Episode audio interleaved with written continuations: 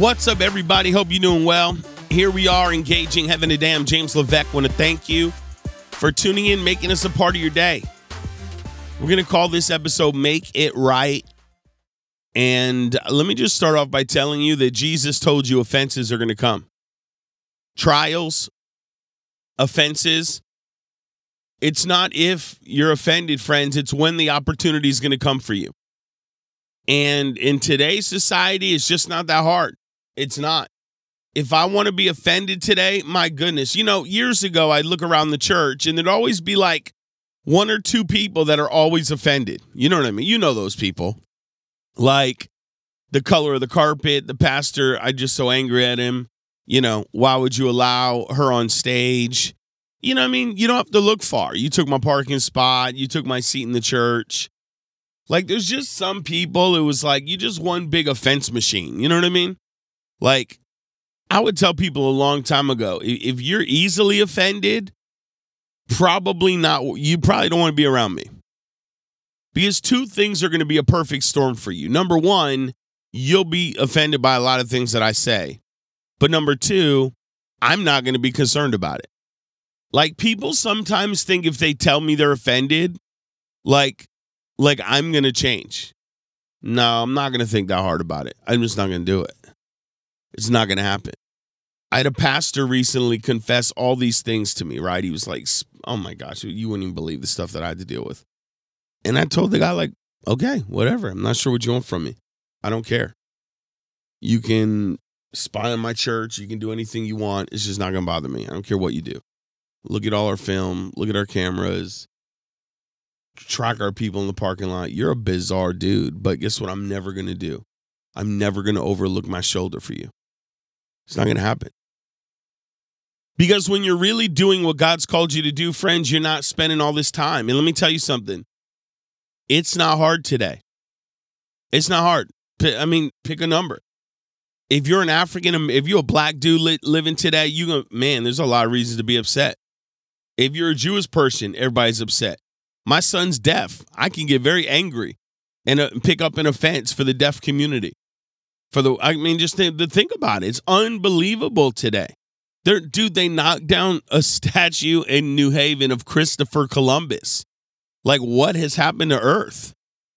And the lie is, well, if we just knock, because this happened to me or my family history or my race or my whatever, this happened, 400 years ago. Well, then let's make it right. That issue doesn't make it right, because removing a tower is not going to take out hate. You're going to feel better for about 30 seconds until you look up again and get offended at the next thing. Living offense-free is not, like, you don't actually make, like, recompense for that. Like, you can't. If the whole world says sorry, it's still not going to be okay. And what you're seeing on this earth is this, like, swell of unforgiveness, people looking hard on apologies owed. Baby, that's a slippery slope, man. That's not going to bring healing. It's not going to bring healing.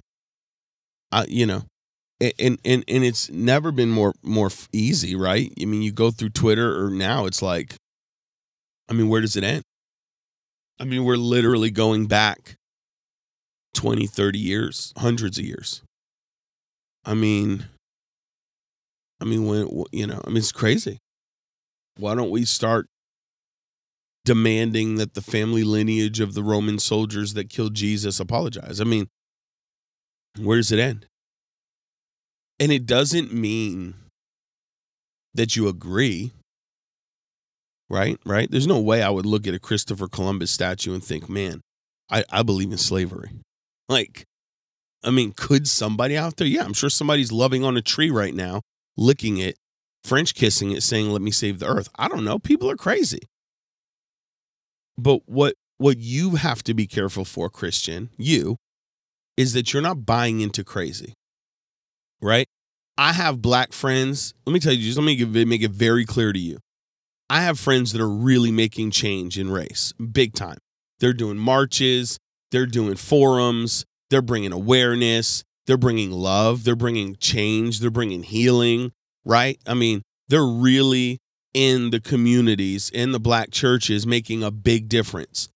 It's not Black Lives Matter movements that are causing destruction. It's not going to be anger or whatever's out there right now. That's not how you bring change. And so I don't think the goal is to ignore any of it. But as a Christian, you better watch out that you're living in the right place of this whole thing. Because it's not going to end. Forget the race. Everybody's upset. Jewish people in communities, they're completely, I mean, it doesn't stop, man. Everybody has a reason. I mean, dude, this isn't like, everybody has a reason. If you want to be offended today, that is the easiest thing you could ever do. Because I'm telling you, worse than the coronavirus on this planet is a spirit of offense. It's rooted in bitterness and unforgiveness, man. And it's not actually bringing change. It's not looking for real healing. It's constantly being angry. And it's what give me more fuel, you know, this cancel culture idea, right? Just give me more fuel to like further fuel my anger. You know what's the biggest healer of anger on the planet? Love and loving God. Forgiveness is hard, man. Forgiveness means I forgive you when you'll never come and ask me for it, right? I had a real dad that almost killed my mother, beat her up every day, stabbed her, sliced her, broke her nose, right? I didn't know who he was, but when I got older and realized that he was a person that did these things, I knew he would never come back and apologize to me for what he did to my mother. And I had to forgive him. I've told you, I had a vision and Jesus was standing far away and there was something in between us and it was anger. It was unforgiveness because of somebody that hurt my mother. Because of a man I've never met. There was so much anger and so much hurt in my heart because of a circumstance and a series of events that took place when I wasn't even alive. Well, I was alive. I was just a baby. Actually, no, a lot of it I wasn't alive. And the Lord told me I better deal with that because it will cause separation between me and him. And if you're not opening your eyes right now, there's a lot of opportunities and there's a lot of people right now being separated from the Father. And you're doing it in the name of, you know, I was hurt. I'm a victim. This happened. And I'm sure it's all right. I know people that have been raped multiple times. It is the most horrific thing you could ever imagine. You're going to have to forgive. Because I know people that have been raped horribly and they've never forgiven. And it has been like a constant torment of major inner healing and counseling's needed. And I know people have went through a similar experience. Of course, none of them are the same. And they've immediately have to learn to forgive in their heart and just look their accuser in the face and say, I just love you and I forgive you. That's a hard thing to do, right? And so the difference is a lifetime of trauma. Like people will never recover from some of that. And so whether you're in an event where you have like legit firsthand reason to be hurt and offended, or you have reason to be hurt and offended because of stuff that's happened to, you know, you or around you. Really, there's never a reason. The devil makes you feel like there's a reason. But my point is, it really happened to you. Like you've really been a victim. God's going to give you strength and power to forgive. Because I would plead with you today, don't worry about don't demand other people make it right. Do it in your own heart. The lie is the external is going to make me happy, right? If you only do this, then I'll be happy. If you only do this, then I'll be okay. If you only do this, then, you know, that's a lie. It's not true. None of those things are going to help you, right? External things aren't going to do it for you, friends. And you long for peace. Peace isn't there because of an absence of conflict. It's the presence of a person. But one day we're going to realize that real change, I'm talking about real transformation, is going to begin with you. It's not anybody else. It's you. It's me, personally. That's when you'll see the greatest change happen. We're going to talk more about it. We love you. Thank you for tuning in this week. You're rocking with Engaging Heaven today. I'm out.